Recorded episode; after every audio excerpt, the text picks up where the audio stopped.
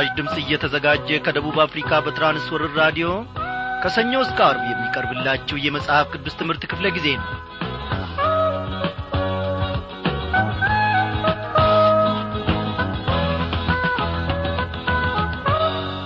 እግዚአብሔር አምላካችን ከበረከቱ ሳይሳሳ ሳይሰስት ከቃሉም ማድ እየመገበን እነሆ አንድ ሁለት እያልን ለዚህች ለተወደደች ሰዓት ደረስን እግዚአብሔር የተመሰገነ ይሁን። እንደምን አመሻችሁ። በጌታ የተወደዳችሁ አድማጮቼ በዛሬው ምሽት ክፍለ ጊዜ ጥናታችን ተከታታዩን የዕብራውያን መልእክት ጥናታችንን እንቀጥላለን ማለት ነው። እንደ ወትሮ ሁሉ ደግሞ ዛሬም መንፈስ ቅዱስ ያገለግለናል። እግዚአብሔርን ታዲያ በዚህ የምስጋና ዝማሬ ብናወድሰውስ? በመገዛት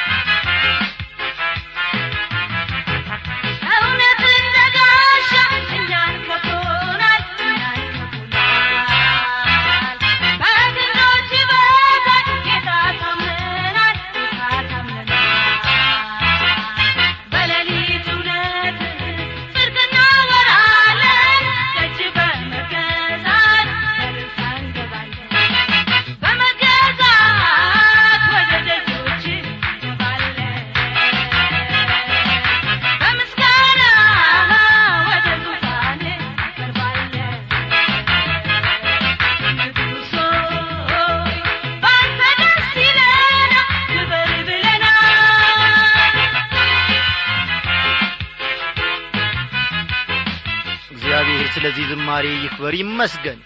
እስቲ አሁን ደግሞ በእርሱ ፊት በጸሎት እንቆያለን። እናመስግን። እግዚአብሔር አምላካችን እግዚአብሔር ጌታችን እግዚአብሔር ንጉሣችን ስለዚህ ሰዓት እጅግ አድርገን እናመሰግንሃለን። ስለ ዛሬው ውሎአችን ባለፍንበት ስፍራ ሁሉ እግሮቻችን በረገጡበት ስፍራ ሁሉ ጥበቃህ ስላልተለየን እናመሰግንሃለን ስለዚህ ምሽት ደግሞ እግዚአብሔር አምላካችን ሆይ እነሆ ብሩክ የሆነውን ስምህን እንጠራለን። በዚህ ሰዓት በመካከላችን ተገኝተ ቃልህን ባርክልን። እግዚአብሔር ሆይ እንደ ሰማነው እንደ ተማርነው ደግሞ መኖር እንድንችል መመላለስ እንድንችል አንተ እርዳን። የእምነታችንን ቁርጭምጭሚቶች ታጸና ዘንድ እግዚአብሔር አምላካችን ሆይ ኖ ለሚመለከቱን ሁሉ ደግሞ ምሳሌ አድርገ እንድታቆመን ራሳችንን አሳልፈን ላንተ እንሰጣለን።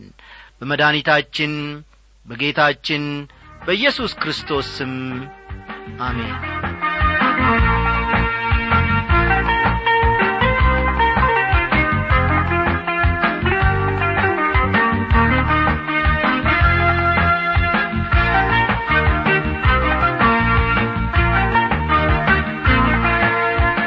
ክቡራን አድማጮቼ ባለፈው ምሽት ክፍለ ጊዜ ጥናታችን ኢየሱስ ክርስቶስ ነቢይ ኢየሱስ ክርስቶስ ካህንና ኢየሱስ ክርስቶስ ንጉሥ መሆኑን እንዲሁም አለፍ ብሎ ኢየሱስ ክርስቶስ የሦስትዮሽ አገልግሎት ሥራን እንደሚሠራ መመልከታችን የሚታወስ ነው።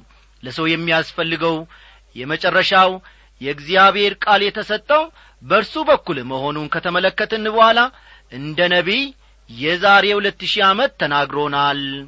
እንደ ካህን አሁን በማገልገል ላይ ነው። ወደፊት ደግሞ እንደ ንጉሥ ወደዚህ ምድር ይመለሳል ብለን በትላንትናው ምሽት ክፍለ ጊዜ ጥናታችን ሰፋ አድርገን መመልከታችን የሚታወስ ነው። ዛሬም ደግሞ ባለፈው ምሽት ክፍለ ጊዜ ጥናታችን ካቆምንበት መለስ ብለን እንቀጥላለን እና መጽሐፍ ቅዱሶቻችሁን ገለጥ ገለጥ አድርጋችሁ የዕብራውያን መልእክት ምዕራፍ አምስት ቁጥር ስድስትን አውጡ።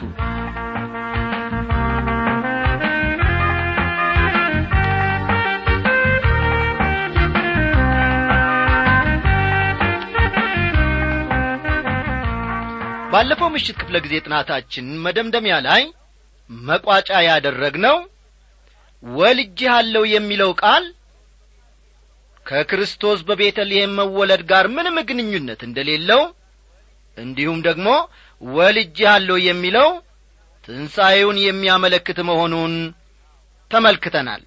አው ወልጅሃለሁ ሲል ክርስቶስ ሞትን አሸንፎ መነሳቱን ወልጅሃለሁ ሲል ክርስቶስ ከሞት መወለዱን እንዲሁም ክነቱ የጀመረው ወደ ሰማይ ካረገ በኋላ ነበር ማለታችንና ትምህርታችን መደምደማችን የሚታወስ ነው።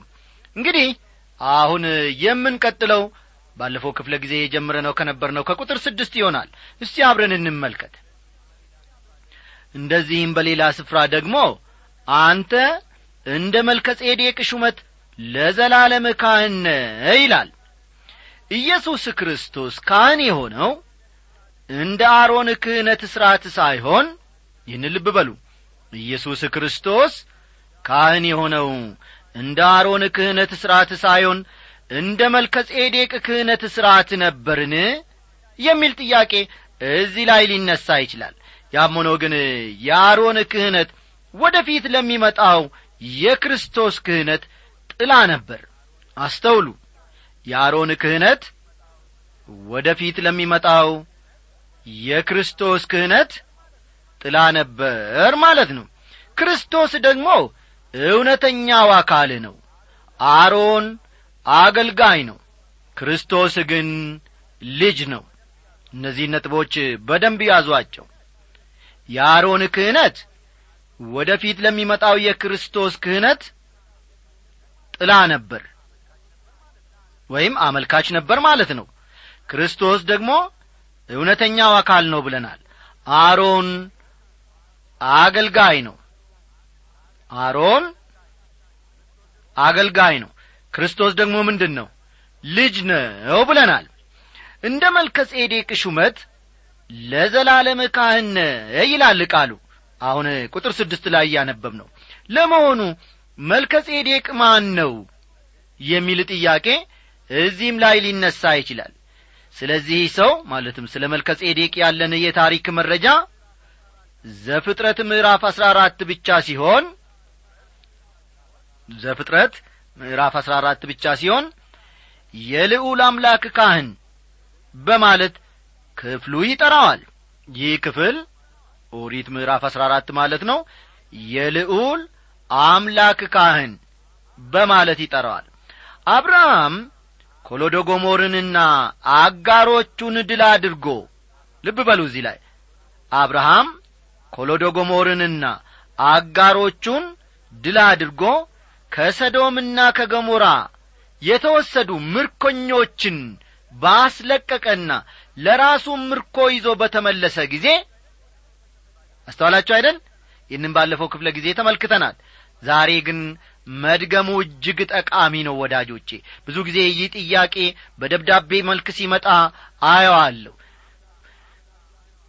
አብርሃም ኮሎዶጎሞርንና አጋሮቹን ድል አድርጎ ከሰዶምና ጎሞራ የተወሰዱ ምርኮኞችን ባስለቀቀና ለራሱ ምርኮ ይዞ በተመለሰ ጊዜ መልከ ጼዴቅ ሊቀበለው ወጥቶ ነበር። አብርሃም ዘመዱ የነበረውን ሎጥን ከማራኪዎቹ ነጻ ያወጣውም በዚህ ጊዜ ነበር። አስተውሉ። አብርሃም ዘመዱ የነበረውን ሎጥን ከማራኪዎቹ ነጻ ያወጣውም በዚህ ጊዜ ነበር። የሶዶም ንጉሥ ለአብርሃም ስጦታ ይዞለት መጣ። አብርሃም ግን ስጦታውን መቀበል አልፈለገም። ከዘፍጥረት ምዕራፍ አሥራ አራት ቁጥር አሥራ ስምንት እንደምንመለከተው ከኦሪት ዘፍጥረት ምዕራፍ አሥራ አራት ቁጥር አሥራ ስምንት እንደምንመለከተው የሳሌም ንጉሥ መልከጼዴቅም እንጀራንና የወይን ጠጅን አወጣ። እርሱም የልዑል እግዚአብሔር ካህን ነበረ ይላል። ቁጥር አሥራ ዘጠኝና ሀያ ደግሞ ባረከውም። አብርሃም ሰማይንና ምድርን ለሚገዛ ለልዑል እግዚአብሔር የተባረከ ነው። ጠላቶችም በእጅ የጣለልህ ልዑል እግዚአብሔርም የተባረከ ነው አለው። አብርሃምም ከሁሉ አስራትን ሰጠው ይላል መልከጼዴቅ የሰላምና የጽድቅ ንጉሥ እንደሆነ ተነግሮናል። ይህ ሰው ከየት እንደ መጣ መጽሐፍ ቅዱስ አይነግረንም። ወዴት እንደሄደም ምንም የምናውቀው ነገር የለም። ከመዝሙር አንድ መቶ አስር ደግሞ ከመዝሙር አንድ መቶ አስር የመልከጼዴቅን ሹመት ይዞ ስለሚመጣው ካህን የተነገረውን ትንቢት እንመለከታለን አሁን ደግሞ የመልእክቱ ጸሐፊ ስለ መልከጼዴቅ ማንነት ይተረጉምልናል። አንዳንድ የመጽሐፍ ቅዱስ ምሁራን መልከጼዴቅ ማለት በሥጋ ከመገለጡ በፊት የነበረው ክርስቶስ ነው የሚል አቋም እንዳላቸው ባውቅም ተመልከቱ አንዳንድ የመጽሐፍ ቅዱስ ምሁራን መልከጼዴቅ ማለት በሥጋ ከመገለጡ በፊት የነበረው ክርስቶስ ነው የሚል አቋም እንዳላቸው ባውቅም ከዚህ አቋማቸው ጋር እኔ አልስማማም። ምክንያቱም በግልጽ እንደ ተነገረን መልከጼዴቅ የክርስቶስ ምሳሌ ነው። ስለሆነም መልከጼዴቅ ሳሌም በምትባል አገር የነበረ ንጉሥ መሆኑን የሚናገረውን ቃል በቃል መቀበልን እመርጣለሁ። ስለ መልከጼዴቅ ጅማሬ ወይም ፍጻሜ ምንም የምናውቀው ነገር የለንም። አስተውሉ። ስለ መልከጼዴቅ ጅማሬ ወይም ፍጻሜ ምንም የምናውቀው ነገር የለንም። ኢየሱስ ክርስቶስ ግን የመጀመሪያውም የመጨረሻውም ነው። እርሱ አልፋና ኦሜጋ ነው ራእይ ምዕራፍ አንድ ቁጥር ስምንት መልከጼዴቅን በተመለከተ በምዕራፍ ሰባት በስፋት የምንመለከተው ነገር ይኖረናል ወደ ፊት ማለት ነው። ስለ ኢየሱስ ክርስቶስ ሲናገር እርሱም በሥጋው ወራት ከሞት ሊያድነው ወደሚችል ከብርቱ ጩኸትና ከንባ ጋር ጸሎትንና ምልጃን አቀረበ። እግዚአብሔርንም ስለ መፍራቱ ተሰማለት ይላል። ቁጥር ሰባትን ይመለከቷል ኢየሱስ በሦስት የተለያዩ ወቅቶች እንዳለቀሰ መጽሐፍ ቅዱስ ይናገራል። በበኩሌ ግን ክርስቶስ ከዚያም በላይ ጊዜ ሳያለቅስ እንዳልቀረ አስባለሁ። ጽሑፍ ላይ የሰፈረው ግን ሦስት ጊዜ ብቻ ማልቀሱ ነው። አንደኛው በአልዓዛር መቃብር ላይ ያለቀሰውን ግን በአልዓዛር መቃብር ላይ ማልቀሱን የሚያመለክት ነው። ምንም እንኳ ከሞት እንደሚያስነሳው ቢያውቅም ሁለቱ የአልዓዛር እህቶች በወንድማቸው ሞት ክፉኛ እንዳዘኑ ሲያይ በጣም አዝኖ እርሱም አለቀሰ። አያችሁ? ሁለቱ የአልዓዛር እህቶች በወንድማቸው ሞት ክፉኛ እንዳዘኑ ጌታችን ሲያይ በጣም አዝኖ እርሱም ከእነርሱ ጋር አለቀሰ። እኔና እናንተም የምንወዳቸው ሰዎች በሞት ሲለዩንና በሐዘን ልባችን ሲሰበር ልቡ ምን ያክል እንደሚያዝንልን መረዳት ይቻላል። ሌላ ጊዜ ያለቀሰው ደግሞ የኢየሩሳሌምን ከተማ በተመለከተ ነው። ከተማይቱ የሚጠብቃት ጥፋት ግልጽ ሆኖ ስለ ታየው ለኢየሩሳሌም ጌታችን አለቀሰ። ተመልከቱ ከተማይቱን የሚጠብቃት ጥፋት ግልጽ ሆኖ ለኢየሱስ ክርስቶስ ስለ ታየው ለኢየሩሳሌም አለቀሰ። ሦስተኛ ጊዜ ያለቀሰው ደግሞ በጌተ ሰማኒ አትክልት ስፍራ ነበር። በጌተ ሰማኒ አትክልት ስፍራ ነበር ጌታችን ያለቀሰው የእኔና የእናንተን ኀጢአት ተሸክሞ መስቀል ላይ መሞት ለእርሱ እጅግ ከባድ መራር ነበር። ያም ሆኖ ግን ያንተ እንጂ የእኔ ፈቃድ አይሁን በማለት ለእግዚአብሔር ፈቃድ መገዛትን መርጧል። ኢየሱስ ክርስቶስ መስቀል ላይ እንደሚሞት በትንቢት የተነገረ ጉዳይ ነበር ስለ ክርስቶስ መስቀል ላይ ሞት ደግሞ ከመዝሙር ሀያ ሁለት የተሻለ የሚነግረን የለም። አስተዋላችሁ? ስለ ጌታችን መድኃኒታችን ኢየሱስ ክርስቶስ መስቀል ላይ ሞት ከመዝሙር ሀያ ሁለት የተሻለ የሚነግረን የለም። መስቀል የእግዚአብሔር ልጅ ስለ እኔና ስለ እናንተ ኀጢአት ራሱን መሥዋዕት ያደረገበት መሰዊያ ነበር። ቁጥር ስምንትና ዘጠኝ ምንም ልጅ ቢሆን ከተቀበለው መከራ መታዘዝን ተማረ። ከተፈጸመም በኋላ በእግዚአብሔር እንደ መልከ ጼዴቅ ሹመት ሊቀ ካህናት ተብሎ ስለ ተጠራ ለሚታዘዙለት ሁሉ የዘላለም መዳን ምክንያት ሆነላቸው ይላል። እርሱ የሚሰጠን የዘላለም መዳንን ነው። ዛሬ ነገ የምናጣው ወይም የምንነጠቀው ደህንነት ዘላለማዊ ደህንነት ሊሆን አይችልም። ለሚታዘዙለት ሁሉ ይላል ቃሉ። መታዘዝ ምን ማለት ነው? አንድ ጊዜ ሰዎች እንግዲህ የእግዚአብሔርን ሥራ እንድንሠራ ምን እናድርግ በማለት ኢየሱስ ክርስቶስን ጠየቁት። ኢየሱስም መልሶ ይህ የእግዚአብሔር ሥራ እርሱ በላከው እንድታምኑ ነው ሲል መለሰላቸው ዮሐንስ ስድስት ቁጥር ሀያ ስምንትና ዘጠኝን ተመልከቱ። ለእግዚአብሔር መታዘዝ ወገኖቼ ትፈልጋላችሁን? እንግዲያውስ በኢየሱስ ክርስቶስ እመኑ። እዚህ ላይ አንድ የማይገባኝና መረዳት ያቃተኝ ነጥብ መኖሩን ልሸሽጋችሁ አልችልም። ይኸውም ከተቀበለው መከራ መታዘዝን ተማረ የሚለው ነው። ለመሆኑ የእግዚአብሔር ልጅ ለምን መታዘዝን ከመከራ እንዲማር አስፈለገ? አያችሁ የእግዚአብሔር ልጅ መታዘዝን ከመከራ እንዲማር ለምን አስፈለገ?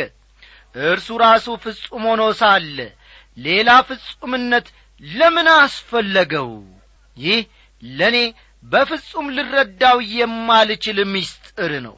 ይህም በተመለከተ የተለያዩ ገለጻዎች እንደሚሰጡ አውቃለሁ ሆኖም አንዱም እንኳ ሊያረካኝ አልቻለም። አሁንም ቢሆን ወገኖቼ ምስጢር መሆኑን ነው የምረዳው። እርግጥ ነው ክርስቶስ የእኛን ሥጋ ለብሷል። ከስዕብናው የተነሳም ለእግዚአብሔር ታዟል። ወደዚህ ዓለም በመጣበት ጊዜ አምላኬ ሆይ ፈቃድህን ለማድረግ መጥቻለሁ ነበር ያለው።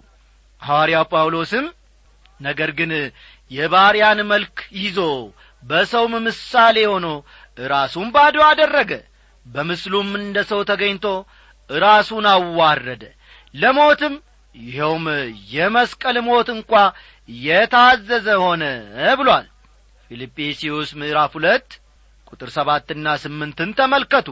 ፊልጵስዩስ ሁለት ቁጥር ሰባትና ስምንት ወገኖቼ አንድ ነገር ልነግራችሁ እፈልጋለሁ ማንኛችንም ብንሆን ስንሞት በመታዘዝ አይደለም የምንሞተው። አስተዋላችሁ? ማንኛችንም ብንሆን ስንሞት በመታዘዝ አይደለም የምንሞተው። ሞትን አንፈልግም። አንዳንድ ሰዎች ምን ነው ሞቼ ባረፍኩት ሲሉ በጣም ይገርመኛል። በበኩሌ ግን ጌታ እስኪመጣ ድረስ በዚህ ዓለም ብኖርና ባገለግለው መርጣለሁ የእግዚአብሔር ሰው ዶክተር መጊ ካንሰር እንዳለብኝ በተሰማ ጊዜ ብዙዎች ደብዳቤ እየጻፉ ያለህበትን ሁኔታ ሰምተን አዘን። ጌታ በሕይወት እንዲያቆይ እየጸለይንልህ ነው ይሉኛል አሉ። ቀጠልም አድርገው እኔም እግዚአብሔር ይህን ጸሎታቸው እንደ ሰማ አንዲት በደቡባዊ ካሊፎርኒያ ማለትም በአሜሪካ አገር እሳቸው በሚኖሩበት ማለት ነው የምትኖር ሴት ግን ዶክተር መጊ የዚህ ምድር አገልግሎት እንዳበቃ አስባለሁ። ስለዚህ ጌታ ወደ ቤቱ በሰላም እንዲሰበስብህ እንጂ ረጅም ዕድሜ እንዲሰጥህ አልጸልይም የሚል ደብዳቤ ጻፈችልኝ።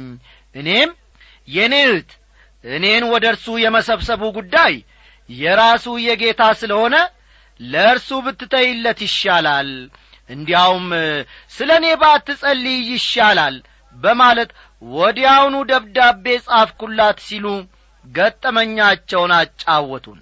ወዳጆቼ የእናንተስ ፍላጎት ምንድን ነው ጌታን እያገለገሉ መቆየት ነው ወይንስ ሌሎች እንደሚሉት ሞቶ ማረፍ? ቁጥር አስርን ተመልከቱ። እንደ መልከ ጼዴቅ ሹመት ሊቀ ካህናት ተብሎ ተጠራ። ለሚታዘዙለት ሁሉ የዘላለም መዳን ምክንያት ሆነላቸው ይላል። ክርስቶስ እንደ መልከ ጼዴቅ ሹመት ካህን እንደሆነ ጸሐፊው ይናገራል። መልከ ጼዴቅ የጌታችን የኢየሱስ ክርስቶስ ምሳሌ ነው። ያለማስተዋል የሚያስከትለውን ችግር ደግሞ ከቁጥር አሥራ አንድ እንመልከት። ስለ እርሱም የምንናገረው ብዙ ነገር አለን። ጆሮቻችሁም ስለ ፈዘዙ በቃል ልንተረጉመው ጭንቅ ነው ይላል። በአሁኑ ዘመን ብዙ አማኞች ሰምተው የመረዳት ችግር አለባቸው። እንደ መልከ ጼዴቅ ሹመት ክርስቶስ ካህን መሆኑን መቀበል ያዳግታቸዋል። ጸሐፊው ስለዚሁ ጉዳይ ማስረዳቱን ሊቀጥል ነው። ይሁን እንጂ የመንፈሳዊ ማስተዋል ችግር ስለ ነበረባቸው ችግር ገጥሞታል። እንደ አሁኑ ዘመን ክርስቲያኖች ሁሉ እነዚያም ወገኖች መንፈሳዊ ሕፃንነት የሚያጠቃቸው ነበሩ። ቁጥር አሥራ ሁለት ከጊዜው የተነሣ አስተማሪዎች ልትሆኑ ሲገባችሁ አንድ ሰው ስለ እግዚአብሔር ቃላት መጀመሪያ ያለውን የሕፃንነት ትምህርት እንዲያስተምራችሁ እንደ ገና ያስፈልጋችኋልና። የሚያስፈልጋችሁ ወተት ነው እንጂ ጠንካራ ምግብ አይደለም ይላል። እዚህ ላይ መጀመሪያ ያለውን የሕፃንነት ትምህርት ማለትም የመንፈሳዊ ሕይወትን ሀሁ እንኳን በሚገባ መረዳት አልቻላችሁም ይላቸዋል። እነዚያን የጥንት ብራውያን ክርስቲያኖችን መንፈሳዊ ሕፃንነት በተለያየ መልኩ ይገልጻል። ዶክተር መጊ ስለዚሁ ጉዳይ ሲናገሩ አንድ ጊዜ የእሁድ ስብከቴን ከጨረስኩ በኋላ አሉ ወደ ቤቴ እየሄድኩ ሳለ የነበሩ ሰዎችን በሩ ላይ ቆሜ ሰላምታ እየሰጠው ነበር አሉ። ታዲያ አንድ ሰው በግል ሊያናግረኝ ይፈልግ እንደ ነበር ይሰማኝ ነበርና ይህንኑ እየጠበቅኩ እያለ ፓስተር ወይም መጋቢ ለመሆኑ እርሶን ያሳዘንኩበት ነገር አለ እንዴ? ሲል ጠየቀኝ። እኔም በምንም ነገር አላሳዘንከኝም እንዲያውም አሳዝነኝም አታውቅም። ለምን ጠየቅከኝ? በማለት ጥያቄውን በጥያቄ መለስኩለት አሉ። ቀጠል አደረጉና እርሱም ትናንትና አንድ ቦታ ተለያይተን ሰላም ሳይሉኝ ስላለፉ ነው አለኝ። የሚገርመው ነገር ቢኖር ግን አሉ የሚገርመው ነገር ቢኖር እኔ ይህን ሰው በመልክ እንኳ ፈጽሞ አይቼውም አላውቅም። እንደዚያ ማሰቡ ራሱ በፍጹም ሊገባኝ የማይችል እንቆቅልሽ ነው በማለት አጫወቱም።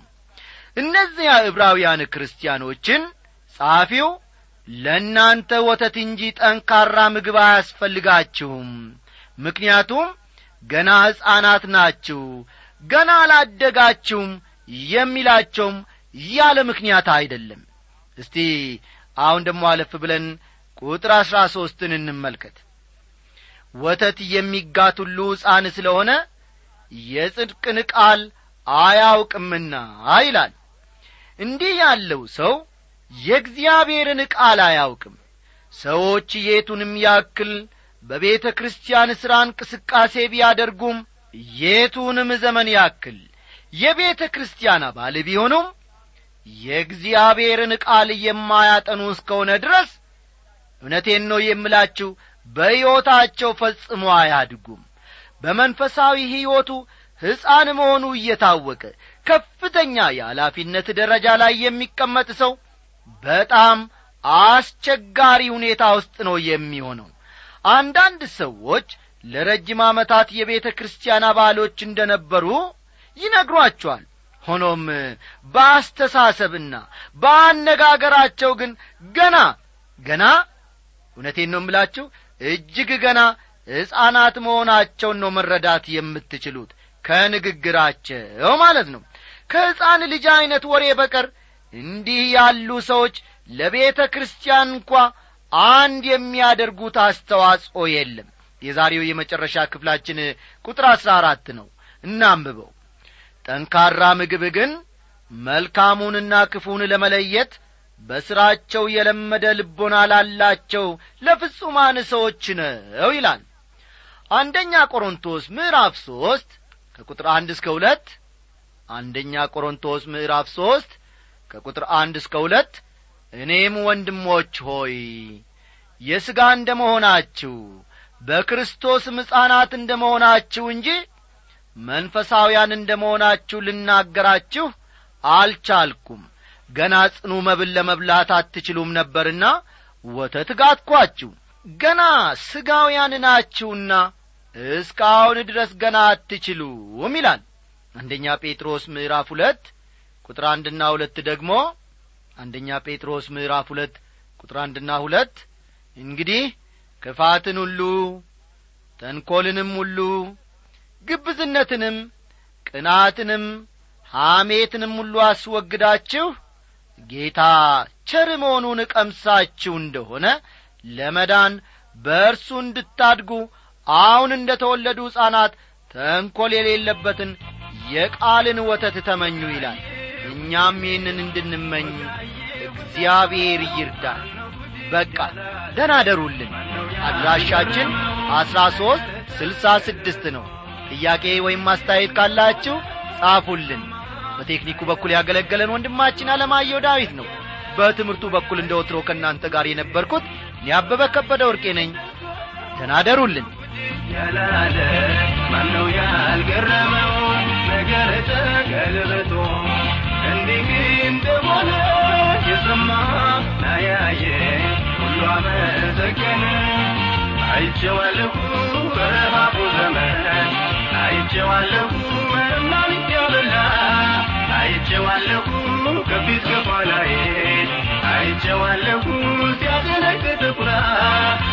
አይቼዋለሁ ብዙ ብዙ ነገር አይቼዋለሁ በሕይወት የደርሶ አይቼዋለሁ ለዛሬ በቃሁኝ አይቼዋለሁ ስንቱን አሳልፎ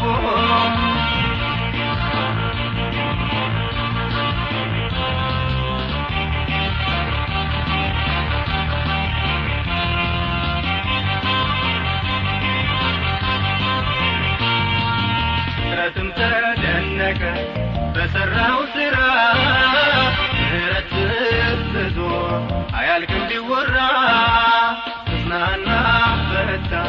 ተስፋ የቈረጠው እጅጉን ወዶሃል። እንዴት ስትጎበኘው? መች እንዲህ ነበረ? ጠላትን ያሰበው ሙከራውን ከንቱ ጌታ ከንቱ አረገው ሳልታኝ ወስኖ ጨኩኖ ሊያስቀረኝ ሽቅርቅር ለመቀመቀን ኢየሱስ አደረገኝ። ክበር ክበር ክበር ጌታ ንገስ ንገስ ንገስ ጌታ ክበር ክበር ክበር ጌታ ንገስ ንገስ ንገስ